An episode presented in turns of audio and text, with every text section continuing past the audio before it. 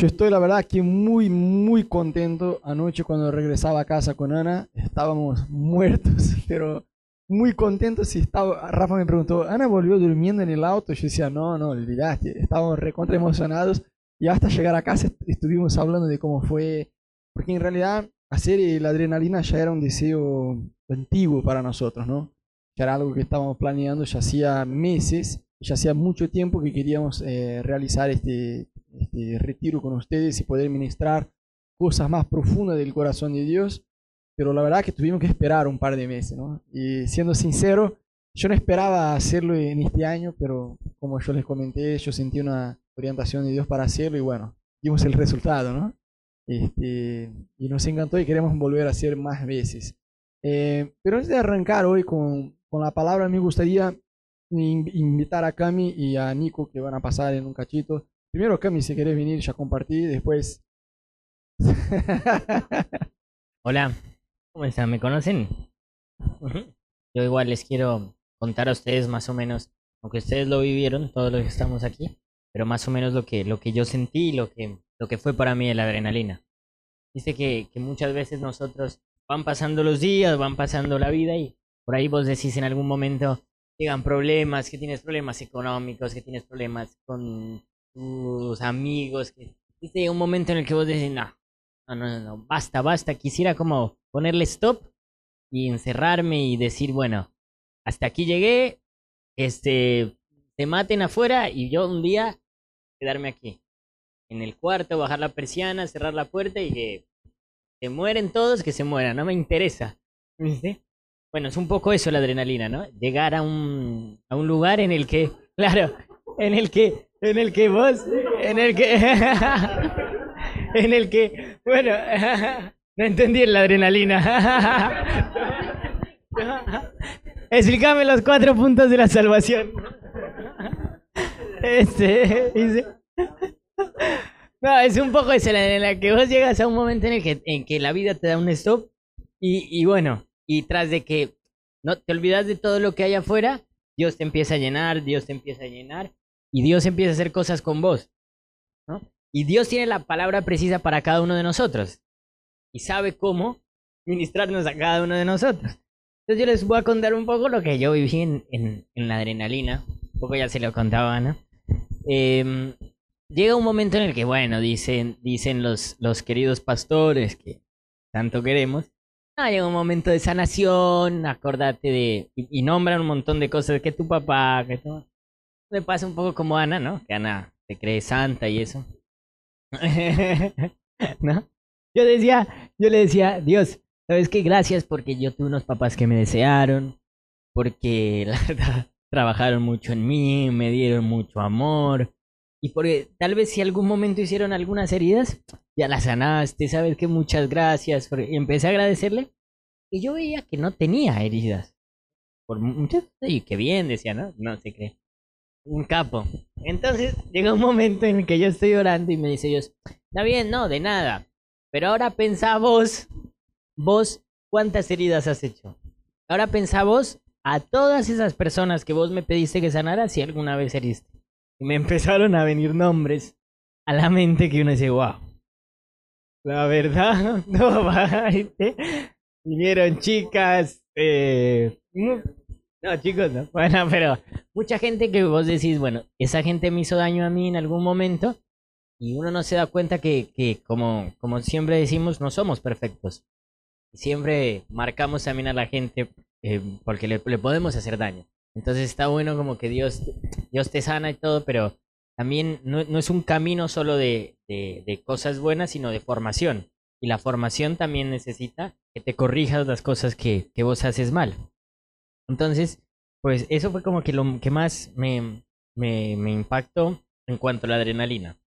Luego yo, eh, en la adrenalina, yo siempre decía, bueno, yo soy un poco ansioso, me gustan las cosas a full, vivir las cosas, pero rapidísimo y la montaña rusa full, la adrenalina. Entonces yo creía que iba a ir y Rodos iba a parar al frente mío y me iba a dar palabras proféticas y me iba a decir que yo iba, no sé, iba a ser un rey, pues.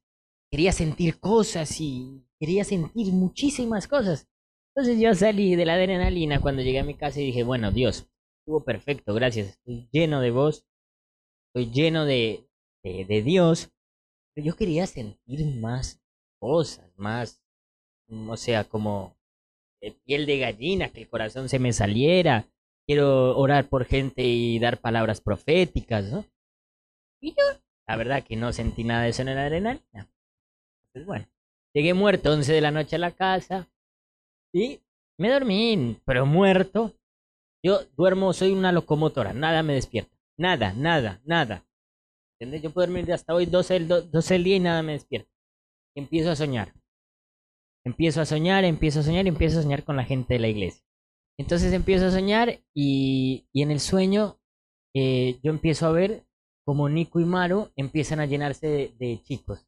Empiezan a llenarse de chicos, empiezan a llenarse de chicos y llega un momento que son muchos chicos.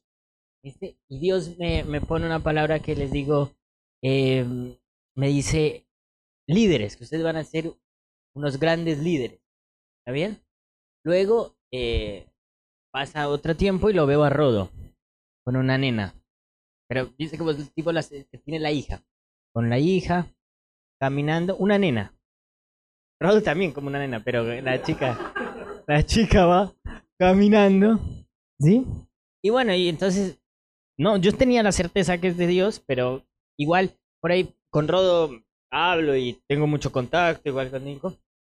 Entonces yo, en el sueño, yo estaba soñando, chicos, yo no estaba orando, estaba soñando. Veo a Manali y te, veo como que un corazón, hay un corazón. ¿Viste las pavitas con las que se hace el mate? Bueno, una de esas pavitas viene a tu corazón, corazón y empieza a llenarlo. Lo llena y lo llena y lo llena y lo llena. El corazón se vuelve rojo, rojo, a full. Pero era un corazón, era muy de Dios porque, a ver, yo sé cómo es un corazón por estudiar medicina, ¿viste? Y no era un corazón anatómico, sino era un corazón como de Dios, que se llenaba y se llenaba y se llenaba y esa agua lo llenaba y lo llenaba. Y luego te veo a vos, Roberto, y empiezo a, a, a ver cómo Dios a vos eh, empieza a cumplir muchas cosas que vos deseas. No sé qué desearás, ¿no? Bueno, guarda con eso. Pero eh, empieza a cumplir muchas cosas que vos quieres desear. Y entonces estoy soñando, estoy soñando y llega un momento en el que me despierto, muchachos, pero me despierto de golpe. Me despierto con una opresión, chicos. Pero miren, yo sé como la mamá de, de Rodo, yo no creía en eso. Pero señores, eso era una opresión, muchachos, que ustedes no se alcanzan a imaginar. Como que ustedes, eh, es indescriptible, mejor dicho. Es, es como que ustedes tienen una, un piano encima, en el, en el pecho. Es un piano. Ustedes los oprime y los oprime. Oh, Dios mío, pero yo no estoy orando, yo nada. Me viene a la cabeza una cosa que me dice, ah, pero vos no querías sentir adrenalina.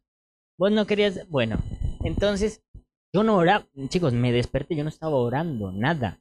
Me dice, ah, mira, eh, obviamente Dios me dice, mira, la opresión viene de un cuarto que está allá, de una atrapasueños que vos un día agarraste, de un chico que vino, de ahí viene la opresión. Anda, oras en ese cuarto, agarras el atrapasueño y lo botas a la basura. ¿Y yo sabes qué dije? Yo dije, no, Dios, me toca hacer eso, la verdad que salgo corriendo. Pero, muchachos, la presión era tan grande. Yo no sabía qué era peor, si sentir la opresión o irme allá del miedo que tenía. Era muy grande. Entonces yo empiezo a orar, a orar. No, no, no, no podía orar de la opresión que tenía. Entonces dijo, bueno, me voy. Prendí el televisor, le hace el volumen al televisor, puse una linterna. Me voy loco. Abrí la puerta, me fui y me fui, al baño. Entonces en el baño dije, no, no, tengo que ir, tengo que ser fuerte, tengo que ir. Y me puse a unos audífonos, dije, no, una musiquita de Dios, vamos a ver. A ver, ahí sí se calma esta fiera, dije, porque está bravo. Y entonces eh, me fui y al baño y, bueno, pude llegar allá, agarré eso y lo iba a tirar al tacho de basura. Y sentí que, no, no, no, no, ese tacho no, en el de afuera. Yo, está afuera, Dios, no. Pues estás loco, yo. Entonces yo agarré con linterna, me fui y lo boté al tacho de basura. Entonces ahí bajaba la presión, pero seguía la presión. Y me dijo Dios, ahora anda a orar a ese cuarto. Pero son dos de la mañana. Estoy muerto del susto. Yo. Bueno, anda a orar. Y entonces fui y oré y de inmediato la presión se fue. Se bajó. Y entonces, eh, después yo seguí orando, todo el rato en mi cuarto, y, y Dios me decía que uno no puede pedir cosas, no puede pedir ver cosas o hacer cosas mientras no estás preparado para esas cosas. Entonces vos no puedes, eh, uno no podía, yo no podía pretender ir a la adrenalina y hacer todo eso si yo todavía no estaba preparado. ¿Viste? Entonces, eh, es muy lindo poder vivir estas cosas de- después del susto y todo, porque vos te das cuenta que tienes poder, que tienes, que Dios te puede mostrar cosas, que todo eso. Pero para todo eso necesitas vos prepararte, orarle a Dios, buscar a Dios, eh, ver quién es Dios, asistir a estas cosas. Y todas estas cosas te van dando la fuerza, es como un gimnasio. Todas estas cosas te van dando la fuerza necesaria para, para que vos puedas eh, hacer todas estas cosas y recibir todas estas cosas que Dios te va dando poquito por poquito. Bueno, ahora el próximo paso es sacarles el demonio a ustedes. Pueden pasar uno por uno. bueno, ahora, Nico, ven y te lo saco. Este, yo, tío, la verdad, lo estoy conociendo hace poco, a Camilo. Este, sé que ustedes lo conocen más tiempo, Camilo. Pero, este, en esta iglesia pasa algo particular de que es la primera vez que me pasa a mí y a Maru también. Es que la, la institución cristiana la organizan los seres humanos, la organizan las personas. Al costado de que hagan bien las cosas o mal, pero la forma, alguien organiza algo. Y eso por eso no hay que criticar a las iglesias. Yo también criticaba antes las iglesias y hay que entender eso, que la iglesia en sí la hacen los hombres. Pero por esa razón también, eh, a veces Dios no está, pero está así. Y en esta iglesia me pasa, y no es para hablar algo cursi, algo copado. Pero con Maru eh, hablamos de la iglesia o hablamos de, de, de lo que vemos así y nos emocionamos ahí en la pieza. Porque eh, se ven los dones del Espíritu Santo, se ven los dones del Señor se ve el amor de Dios. Este, yo le decía a Maru, estamos en un parque todos juntos como si fuera que nos conocíamos toda la vida cuando hay alguien de Francia hace dos meses. Eso, eso es así, yo en mi vida lo vi y si me lo contaran no lo creería. Yo hoy puedo decir que existe porque lo estoy viviendo acá, pero si no... Ayer estábamos ahí todos juntos y nadie se quiso alejar porque eran como, como amigos ahí, ¿no? Cuando, digo la verdad, ni sé el nombre segundo de Leticia, sé que, sé que se llama Leti y que estudia medicina, lo único que sé de Leti soy sincero. Y sin embargo hay un amor, hay un amor entre todos. Eso es muy lindo porque vi una peli que está basada en hechos reales y recomiendo que la veas, de hecho después te lo voy a decir. Es sobre Woodlands, es de sobre un equipo que estaba perdiendo y no solo estaban perdiendo, sino que eh, de equipo de béisbol, ¿no? Y, y está basada en hechos reales, pero está muy buena esta película porque la hizo Billy Graham en la película que no saben, Billy Graham es un, un, evangelista muy grande. Y la película te muestra la unidad que tenía el equipo. Eran todos diferentes. Y vos sabés que viendo la peli, una peli cristiana, viendo la peli, dije, yo quisiera vivir en un lugar así. Y hoy lo vivo. Hoy estoy en Amor sin Límites, es eso. Yo cuando vean la peli, pues yo sé que van a sentir lo mismo.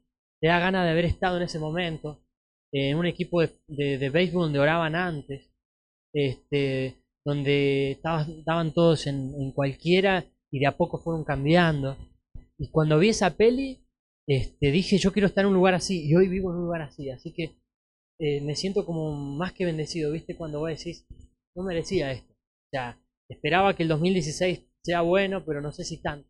Me emociono ver a esta iglesia, así que no perdamos eso. Y para ir adrenalina, que me deben quedar cinco minutos, este, a veces nos pasa eso, de que si no lloramos, si no temblamos, si no sentimos la presencia de Dios, parece que no pasó nada. Pero cuando pasa algo así como adrenalina, nos pasa a todos casi lo mismo, y que después el Espíritu Santo empieza a trabajar. Todos hemos, pasado por lugares donde no digo que estuvo mal, pero por ahí saltás llorando y después está todo igual, y la verdad que no, no cambió nada. Y a veces es mejor esto, a veces es mejor eso, ese día donde vos dijiste, no sentí algo copado, pero se te cambió algo adentro y olvidate, pasan los minutos y te empieza a hacer efecto en el cuerpo, en la forma de relacionarte. Así que a mí pasó lo mismo. Para sintetizar, este, me obviamente me habló algo personal, este, y, es, y justo hoy eh, Ana lo confirmó. Yo soy un soñador.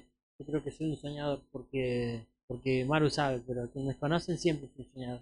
No siempre fui horror, nunca siempre fui, pero cuando conocí a Dios a los 18 años que tuve ese encuentro, hasta los 21 tuve muchos problemas, pues es un proceso, pero de ahí algo cambió y fui soñador, soñaba con un montón de cosas. Y un ejemplo, una vez dije, yo podría, yo vivía en la zona rural, para hacer una idea. Y yo soñé, dije, yo quiero dar clase en los dos conservatorios. Y todos sabemos, cuando vos sos de la zona rural y ves a la ciudad, decís, nunca lo voy a lograr. O sea, me parece que hay mejores músicos. Y después de tres años yo era el profesor de los dos conservatorios cuando me dedicaba. Y me di cuenta que soñar está bueno.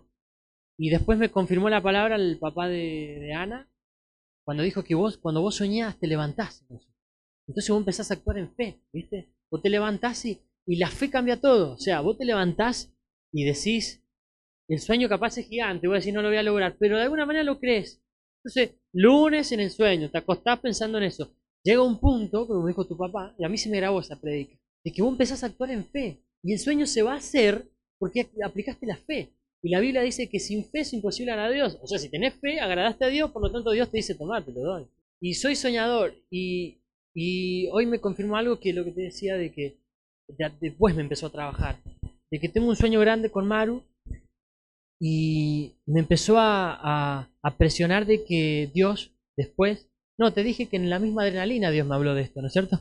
No, en la misma adrenalina Dios ya me habló, pero a la noche ya como que me terminó de confirmar, de que hay que diezmar, que hay que ofrendar, que hay que dar a veces para sueños grandes desafíos.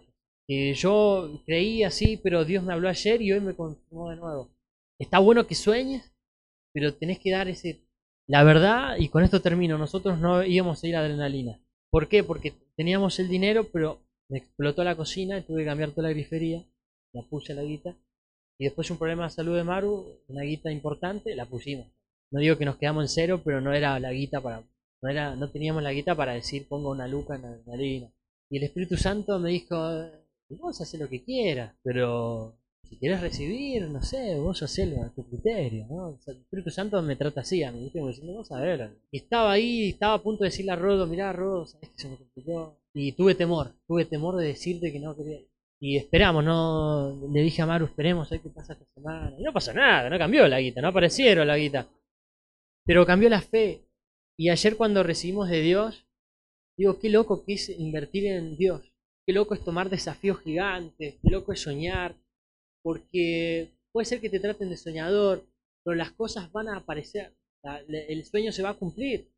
Eh, reitero, Dios dice que tiene pensamientos de bien y no de mal para tu vida. Dios va a cambiar tu vida, pero por completo. Ustedes no saben quién era yo. Este, yo agarraba una mesa, una mesa, no hay mesas grandes acá, y la tiraba del techo de arriba hacia abajo en mis discusiones con mis viejos. Había una cena hecha yo levantaba la mesa y la tiraba para el techo del, tipo eh, rabioso que era, tipo que decía malas palabras cada dos segundos. Yo discutí siempre con, mi viejo, con mis viejos por una cuestión de que fui adoptado y me costó entender eso. en adrenalina me aclaraba eso, ¿no? De que yo tuve una bronca sin querer con, mis viejos. Me adoptaron por lo que me, hicieron mis papás eh, biológicos, ¿no? Y Dios cambia de en serio.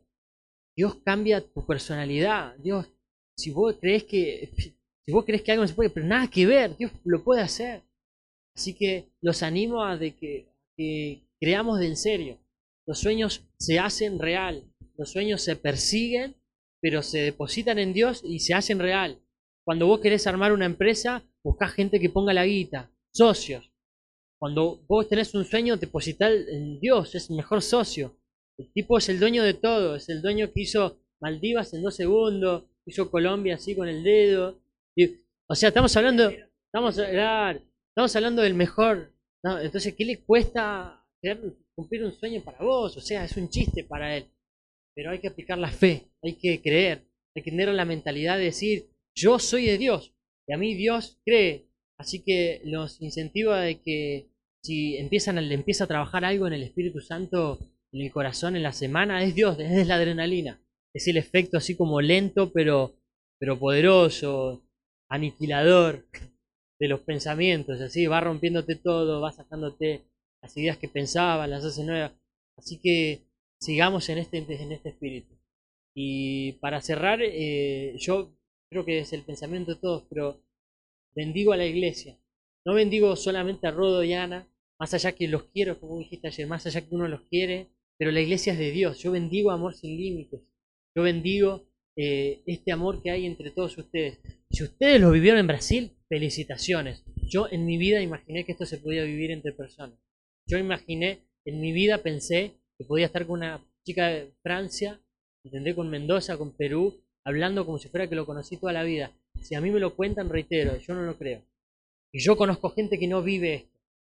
Yo conozco gente que vive en la tristeza, que no sabe tener amigos, que sus, relaciones siempre se quiebran, siempre alguien le miente, siempre alguien le falla, que, o, una novia le dura dos meses. Eh, esto, esto no solo hay que cuidarlo, sino que hay que esperar y crecer, porque yo creo que esto va a explotar un montón de cosas. Esto no es chico. Reitero para cerrar, lo de Woodland, lo de Billy Graham, lo de estos chicos que fueron a la isla, que contaste vos, Siempre pasa esto, partió así, de un amor genial, de un amor genuino, real, de amistades verdaderas. Yo cuando vi ayer donde vos vivís, Roberto, yo no puedo creer que vos viniste a esta iglesia. No, no, pues vivís más lejos. Por, eso te pregunté, ¿viste que te pregunté? ¿Vos creíste que te pregunté casualidad? Por... No, no, pues yo te imaginaba. Yo no puedo creer que viva donde vive para venir acá. Pero ¿sabés qué pasa? Es amor de Dios.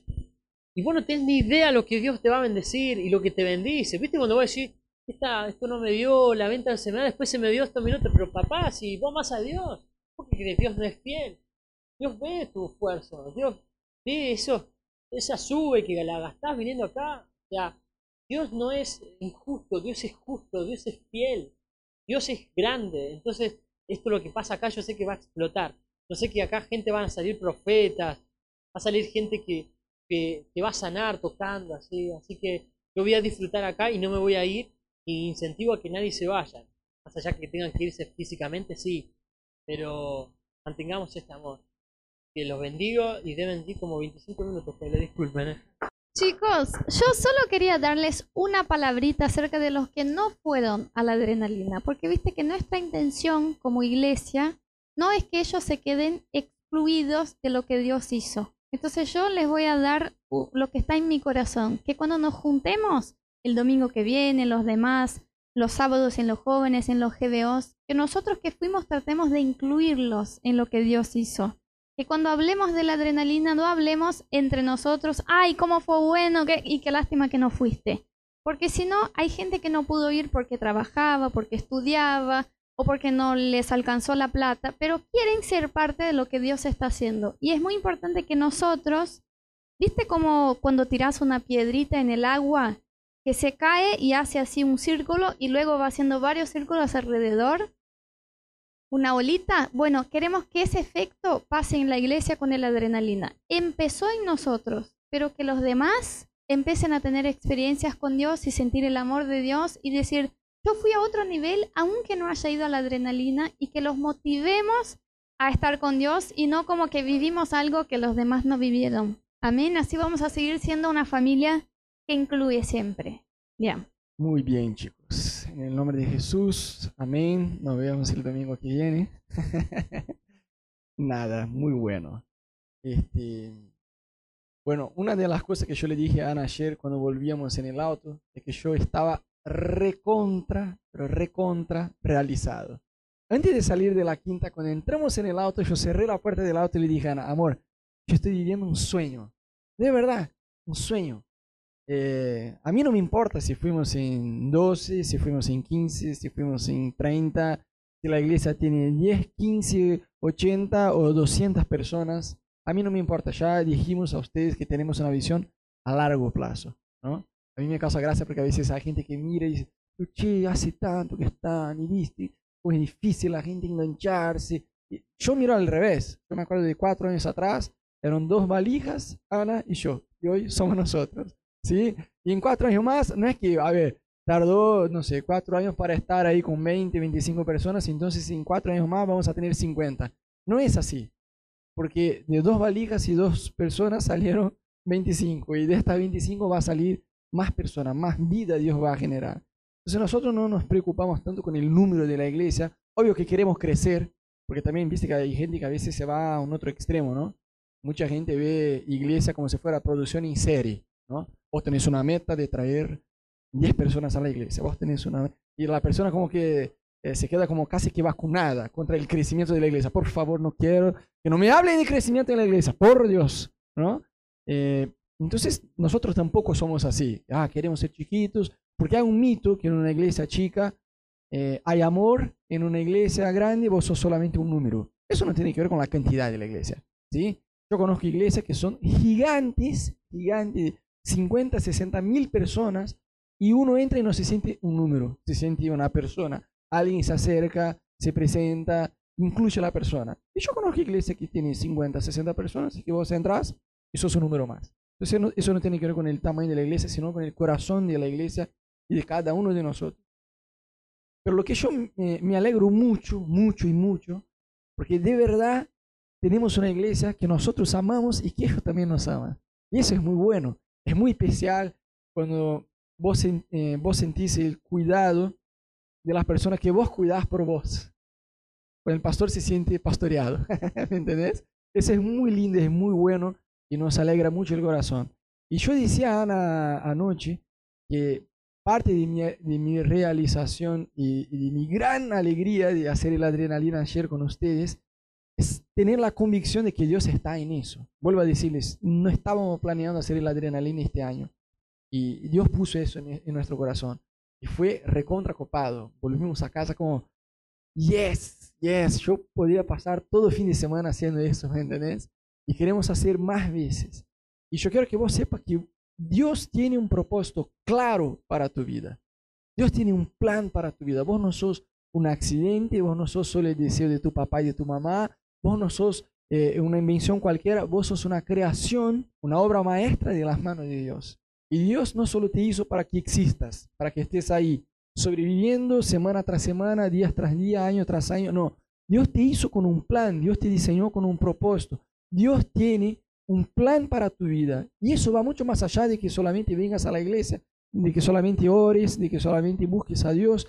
Dios tiene un plan específico para tu vida. A ver, plan universal, o sea, que sirve para cualquier persona, independiente de sexo, edad, nacionalidad, lo que sea. Amar a las personas y amar a Dios y congregarse en una iglesia local. Eso es plan de Dios, digo, genérico, ¿no? Que para cualquier persona sirve. Pero hay propósitos que son puntuales. Dios despierta personas para hacer cosas específicas, puntuales. Los dones que Roberto tiene no son los mismos dones que Bruno tiene, que no son los mismos dones que Nico tiene, que no son los mismos dones. ¿Me entendés? Dios distribuye los dones acorde a su voluntad, acorde a su propósito. Y vuelvo a decirles, vos tenés un propósito en Dios, para Dios y por Dios. Y este propósito es eterno. Dios cuando te mira, mira mucho más allá de realizaciones naturales que vos puedas lograr. Obviamente que como padre, a Él le encanta vernos progresar en la vida, conquistar cosas, recibirnos de algo, trabajar de lo que nos gusta, desarrollar talentos naturales. Todo eso es parte del plan de Dios, forma parte del plan de Dios. Pero más allá de eso, Dios tiene un plan eterno para vos. Sabes, chicos, yo no, no te voy a decir muchos años atrás, algunos pocos años atrás, yo no tenía ni idea absolutamente ni idea de que un día iba a estar en Buenos Aires. Si volviera a ponerle 2008, 2009, no, 2009 sí, pero bueno, comienzo de 2009, yo no tenía ni idea, absolutamente ni idea. Mi plan personal, uh, me morí en Curitiba. Nací allá, tengo familia allá, amigos allá, cerquita de la playa, me gustaba, eh, uno siempre está acostumbrado al lugar donde está, ¿no? Pero sabes que la voluntad de Dios es soberana, va más allá de nuestras voluntades. Entonces Dios siempre nos despierta para hacer algo que es de su voluntad. Y yo les confieso que el proceso de venir a Buenos Aires empezó con Dios diciendo a nosotros para salir del lugar donde estábamos. Pero el tema que primero vino el salir, después vino para dónde. Entonces yo estaba como expectante que por ahí iba a ser Hawái, porque uno intenta mezclar los planes naturales con los de Dios, ¿no? Siempre me encantaba surfear y yo decía, bueno, eh, capaz que Hawái, Australia, un lugar así, que va a ser buenísimo, ¿viste? Me despierto frente a las playas y después voy a trabajar y qué sé yo. Y cuando Dios me dijo Buenos Aires, yo me quedé contento porque salí de la indefinición que tenía, que estaba seguro que venía de Dios el proceso de dejar mi ciudad, pero cuando escuché Buenos Aires fue como, pero no hay forma de surfear ahí. Y la playa más cerca con ondas queda Mar de Plata, bueno, cuatro o cinco horas. Entonces yo empecé a quedarme como un poco bajoneado, como, pero no, señor, pero elegí otro lugar. Pero, ¿sabes? Lo de no surfear es lo de menos. Lo que hacemos hoy me recontra realiza, me recontra alegra, ¿sí? Y yo creo que eso es algo que Dios quiere, obviamente eso Dios va revelando ya a poquito, no es que Dios sienta a tu lado, abre un libro y dice, mira, todo el plan que tengo para tu vida es eso. Pero yo creo que en algunos momentos Dios quiere como que despertarnos para algo más puntual, más específico. Yo te voy a usar en este lugar. Yo, yo te di este, yo te regalé este talento, este don. Y con este don vos vas a hacer esta tarea. El plan de Dios es eterno. Lo que más me gusta no es solo el hecho de que trabajemos con personas, es el hecho de poder ver por la misericordia y solamente por la misericordia de Dios. Dios usarte para cambiar personas, Dios usarte para cambiar matrimonios, Dios usarte para cambiar familias, naciones, ciudades. ¿Me entendés? Dios tiene un sueño. Nico dijiste, ah, yo soy un soñador. Vos sos un soñador porque Dios te hizo según su imagen y semejanza. Dios es un soñador. Pero Dios no quiere soñar solo. Vemos desde el jardín de, del Edén, cuando Dios crió al hombre y la mujer, el, el nombre de Eva, quien, quien, dio el nombre de Eva no fue ni siquiera Dios, fue Adán. Los nombres de los animales fue Adán. Dios siempre comparte sus sueños, su propósito, su liderazgo con nosotros. A ver, Dios es Dios. Dios creó los animales. Adán no creó ni siquiera una hormiga. Dios puede decir, para, yo crié y vos vas a dar el nombre. No, yo voy a dar el nombre. ¿No? Yo soy Dios. No, Adán, dale el nombre, lo que te parezca. Dios comparte su liderazgo, Dios comparte su propósito. Y es así con nosotros. No podemos solamente creer que hay Dios. Ah, sí, Dios existe, lo estoy conociendo de a poquito, pero bueno, ¿y qué Dios está haciendo? ¿Qué sé yo? Dios debe estar eh, preocupado con los problemas ajenos, con la guerra en Siria, con, otras cosas más, más, más serias, más preocupantes. Dios está haciendo algo, no solo existe, sino Dios tiene un propósito para la historia del mundo, para la humanidad. Y vos y yo somos parte, somos llamados no solo a ser espectadores lo que Dios está haciendo, mirar solo lo que Dios está haciendo, sino participar activamente. Entonces, cada tanto Dios te da, Dios te lleva a dar un paso más en su propósito. ¿Sabes? Ah, ahora ya debe hacer un año y medio más o menos. Hicimos un Skype con Rafa y Kate. Y le preguntamos, ¿y qué onda? ¿Cómo va ahí en Río? Bien, bien, bien. Y Kate estaba ansiosa. Entonces como que ya, ya estaba desconfiada que le íbamos a proponer para que orara, que viniera. Entonces yo hacía un par de preguntas para ver qué onda, ¿no? Por ahí dice, no, che, estamos recontra involucrados con la iglesia acá y ahora recién asumimos un ministerio nuevo, estamos motivados. Y bueno, por ahí iba a decir, ah, bueno, nada, les extrañábamos y, y se quedaba ahí nomás. Entonces yo le preguntaba ahí, ¿qué onda? ¿Cómo andan ahí? ¿Bien? Ah, bueno, ¿y están yendo a la iglesia? Sí. ¿Y a la cual iglesia? Ah, vamos a esta iglesia. Ah, bueno. ¿Y, ¿y qué, qué más? No, todo tranqui. Estaba como ansiosa para que dijeran, ¿no? Entonces le dijimos, ¿qué quieres? ¿No? Vamos, vamos. Entonces en un momento dice, bueno chicos, dale, ¿qué quieres? Yo, bueno, chicos, mira, y le dijimos, nosotros estamos necesitando ayuda, estamos empezando un trabajo en Buenos Aires, quisiéramos eh, que ustedes oren. No queremos convencer a ustedes que vengan, queremos convencer a ustedes a que oren. Entonces ellos oraron y después de un mes más o menos, ¿no? Un mes y pico nos llamaron por Skype y dijeron, mira, Dios nos habló, Dios nos trajo una palabra, ¿no? Y cambió. Y nosotros estábamos, bueno chicos, ¿todo bien? Todo. Ahí era nosotros, ¿no? Sí. ¿Y todo tranquilo? Sí. ¿Y ustedes bien? Bien. ¿Cómo? Ahora quiero saber que Dios... Nada, chicos, decir, ¿no? Entonces ellos dijeron, Dios nos habló, Dios nos trajo una palabra, nosotros sentimos una dirección de Dios. O sea, fue un momento puntual en la vida de ellos, donde ellos escucharon algo y cada tanto Dios va, va a hablar más.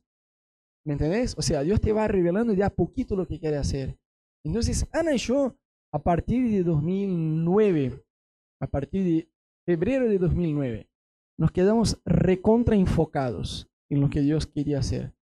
En realidad, en enero, como que Dios nos confirmó de una forma muy clara que de verdad tenía un lugar, un pueblo, un tiempo para nosotros, pero no sabíamos que era Buenos Aires. Y a partir de agosto de este mismo año de 2009, ya sabíamos que era Buenos Aires. Entonces, a partir de este tiempo, de este momento, yo ya tenía una convicción de Dios, empezar una iglesia en Buenos Aires, yo ya sabía que no podía inventar, de querer hacer muchas cosas. Yo tenía que prepararme para eso, tenía que aprender el idioma, estudiar más temas de iglesia, porque eh, nunca hice eso en mi vida. Lo estoy haciendo por primera vez y aprendiendo mientras hago, ¿no? Por eso ustedes tienen que tener mucha paciencia con nosotros. Este, pero yo me enfoqué, ¿me entendés? Yo tenía que aprender más de la cultura de Argentina. Hoy es gracioso porque yo sé más de la historia de Argentina que de la historia de Brasil, de verdad. Pero digo, yo pude vivir una vida más enfocada desde ahí, ¿me entendés? Y seguimos enfocados. Nosotros ya les compartimos a ustedes en el Día de la Integración, tenemos una visión muy clara. Yo no quiero solo que Amor Sin Límites crezca, sino que crezca no solo acá, en este lugar, en este salón. Mi gran deseo es poder sembrar iglesias, abrir iglesias alrededor de toda Argentina, no solo de Buenos Aires. En Buenos Aires también sería mucho orgullo decir que Dios nos va a dar Buenos Aires a nosotros, aleluya. No, Dios va, a abrir otras iglesias, ¿sí? Y, en Buenos Aires, en capital, en provincia, yo no tengo drama, podemos abrir varias iglesias. Para mí va a ser una gran alegría el día que llegue y diga, mira, tenemos esta pareja, tiene este llamado, tenemos... Uf, para mí va a ser un gran sueño. Yo sueño en sembrar iglesia, no solo que amor se limite, crezca, crezca, crezca, crezca, crezca, sino que crezca multiplicándose a través de otras iglesias, enviar misioneros. Uf, tenemos muchas ideas y muchas cosas así. Pero a lo que voy es, yo creo que cada tanto Dios te quiere revelar algo más puntual. Vuelvo a decir, no es que Dios va a sentar a tu lado y va a decir, mira, acá tenés el libro de la vida, aquí tenés toda la historia que yo escribí acerca tuyo, el próximo capítulo es este, este, este, este, te va a decir toda la vida. Pero sí, cada tanto vas a tener, puedes tener una experiencia con Dios donde, Dios te va a mostrar un poquito de lo que Él va a hacer. Te va a enfocar. Cuando vos ya sabes lo que, eh, el plan de Dios para tu vida de una forma más puntual y específica, no pasas a hacer más cosas, sino menos cosas. Porque dice que a veces el activismo, hacer de todo, de todo, pasa, pasa en la iglesia eso. Y uno hace de todo y no hace nada. Entonces cuando vos pasás a entender lo que Dios espera de vos, haces menos cosas y no más cosas. Eso te ayuda a enfocar. Yo me acuerdo que a partir de 2009 yo escuché muchas sugerencias, muchos consejos. Hubo gente que me decía, estaría bueno que abrieras una iglesia cerca de Curitiba. Yo decía, no, la verdad que no, Dios no me dijo absolutamente nada acerca del tema. No, como una preparación para Buenos Aires. Yo sé que debo prepararme, pero a ver, yo no siento absolutamente nada de abrir una iglesia en cualquier otro lado que no sea Buenos Aires. ¿Me entendés? O sea, estábamos enfocados che, ¿por qué no te involucras en este ministerio? Yo decía, ¿eso va, me va a ayudar en algo para lo que Dios ya me dijo? No, entonces es solo una idea. No voy a desenfocar de lo que Dios me está diciendo. ¿Me entendés? Entonces, yo quiero que vos sepas, no estoy diciendo que todos tienen llamado para ser pastor, para ser pastora, para abrir iglesias, porque a veces uno también hace esa separación, ¿no? Si yo no estoy con una vida por decir, eh, ministerial muy activa, bueno, entonces Dios no tiene un plan para mí. Y eso no es verdad. Vos podés ser un empresario, vos podés ser un abogado, y vos podés congregar en la iglesia y Dios usarte. Yo no creo en esta división secular y sagrado, ministerial. No, la vida del cristiano todo es sagrado. Dios te va a usar en todo lado. Ana ayer nos compartió un par de experiencias que tuvo como médica, pero que estaba ahí, hizo liberación, gente fue bautizada en el Espíritu Santo, gente fue sanada, y ella estaba ahí como médica. Nadie le había enviado, ah, mira, vos sos la pastora, te ungimos, te enviamos, estaba como médica y como médica estaba ahí ejerciendo la autoridad en el nombre de Jesús. Entonces, chicos, lo que yo les quiero animar hoy es no solo que ustedes no pierdan todo lo que ganaron, todo lo que recibieron de Dios en el fin de semana, sino que ustedes se animen en Dios de saber que Dios quiere usar tu vida mucho más allá de todo lo que vos podías imaginar. Si vos pensás, Rod, estaría bueno, y ahí vos decís tu sueño, ah, eso, si me pasara eso, si yo abriera mi empresa de paisajismo y prosperara, y si yo eh, me recibo de médico, y está bueno, ya está maravilloso, ya es mucho, ya está. Si yo me recibo de médico y me caso, uh, ya está, Jesús. No te pido nada por los próximos, por las próximas tres décadas, ¿no? yo no te pido nada. Pero sabes, Dios va mucho más allá de eso. Dios va mucho más allá. Si yo abriera mi marca de ropa, si yo, ah, estaría bueno. Si yo abriera empresa, una empresa, estaría muy buena. Dios dice, no, yo te puedo llevar a abrir empresas en el plural. ¿Me entendés? Dios sueña mucho más allá de lo que vos puedes pensar o imaginar. Dios cuando te mira, no te mira solo a vos, o a tu empresa, a tu negocio, a tu familia. Dios mira la influencia con la cual vos vas a, vas a tener. Dios no mira solo Cami ahí como médico. Dios mira, bueno, Cami como médico tendrá recursos financieros y con eso puede tener más tiempo para mi reino. Y como médico lo puedo usar en eso, en eso, en eso. Dios va sembrando cosas en tu corazón. ¿Me entendés? Yo era tan, pero tan, bueno, sigo siendo ansioso, pero cuando recién me convertí yo tenía tantas ganas de descubrir qué era lo que Dios tenía para mí. Porque yo les conté, ¿no? Que me quedé cinco años apartado, pasé por toda una tarde de liberación y a la noche fui a una iglesia, fui lleno del Espíritu Santo y ni siquiera sabía lo que era. pero, a ver, de chico yo escuchaba y todo, pero como me había alejado cinco años, no, no tenía ni idea. Eh, estaba un poco asustado con lo que me estaba pasando. Mi cuerpo temblaba y yo cantaba y, y lloraba en lenguas y, y, gritaba en lenguas en realidad. Y en este día Dios me empezó a hablar un montón de cosas acerca de mi futuro, pero a largo plazo. Y yo gritaba para Dios repetidas veces, Señor, ¿por qué yo? ¿Por qué yo? Porque yo tenía miedo, porque yo sentía que era algo grande y que estaba más allá de mis capacidades. Entonces, a la hora que yo entendí si Dios me está llamando, Él me va a capacitar. Es por su capacidad y no por mi capacidad. No lo voy a lograr con mis propias fuerzas, sino por la misericordia de Dios. Entonces ahí yo dije, bueno, sí, pero tampoco sabía lo que era. Y tampoco lo sé ahora. Capaz que al final de mi vida voy a mirar hacia atrás y decir, mira vos, yo tenía la expectativa que iba a sembrar iglesias, pero mira qué copado. Sembramos iglesias que tenían la visión también de sembrar otras iglesias. Entonces la cosa se nos fue de la mano. ¿no? Estaría genial. Pero sabes chicos, más allá de, se vos decís, pero yo no siento que Dios tiene un, llamado muy claro del ministerio para que yo sea pastor, para que yo abra una iglesia. No importa. En el lugar donde esté, Dios tiene un propósito y Dios te va a usar para influir con el reino de Dios sobre personas. ¿Sabes? Yo creo mucho en esta manifestación del poder de Dios hoy en nuestras vidas. Muchas veces escuchamos gente hablando del Espíritu Santo, de los milagros, del poder de Dios, casi como si no fuera para los días actuales. Hay iglesias que lo dicen abiertamente así, ¿eh? como si el Espíritu Santo hubiera sido sepultado después del último de los apóstoles, ¿no? que no es para los días de hoy. No, mentira, la Biblia muestra que sí, los milagros son para hoy, las promesas de Dios son para hoy. Y Dios tiene un propósito específico para tu vida. ¿sí? Y para eso, vos y yo no podemos limitar al Espíritu Santo, lo que Él quiere hacer en nuestras vidas. Nuestra actitud para con Él debe ser, Señor, acá estoy, Haced de mi vida lo que vos quieras. Si yo tengo que abrir mano de un sueño mío, amén. Más allá de ser un soñador, lo que Dios quiere hacer es sembrar los sueños de Él en nuestro corazón. Y una, un buen termómetro para definir, un medidor para discernir, ¿será que el sueño que yo tengo es solo mío? ¿Será que el sueño que yo tengo es de Dios? Una buena pregunta para hacer es, ¿quién va a ser beneficiado? ¿Solo vos o otras personas? Es una buena pregunta. Entonces, yo en realidad tendré que pagar un precio duro, pero otras personas serán beneficiadas. Bueno, ahí yo te digo que estás en el camino correcto. Porque siempre te va a costar. El plan de Dios para tu vida te va a exigir consagración, consagrarse más a Dios, entregarse más a Dios, tener esta disciplina de buscar a Dios todos los días, de acercarse a Él. Eso es parte de lo que Dios espera de nosotros. Dios quiere darte una influencia mayor de la que tenés hoy. Dios quiere darte una voz más allá de lo que vos puedas esperar. Amén.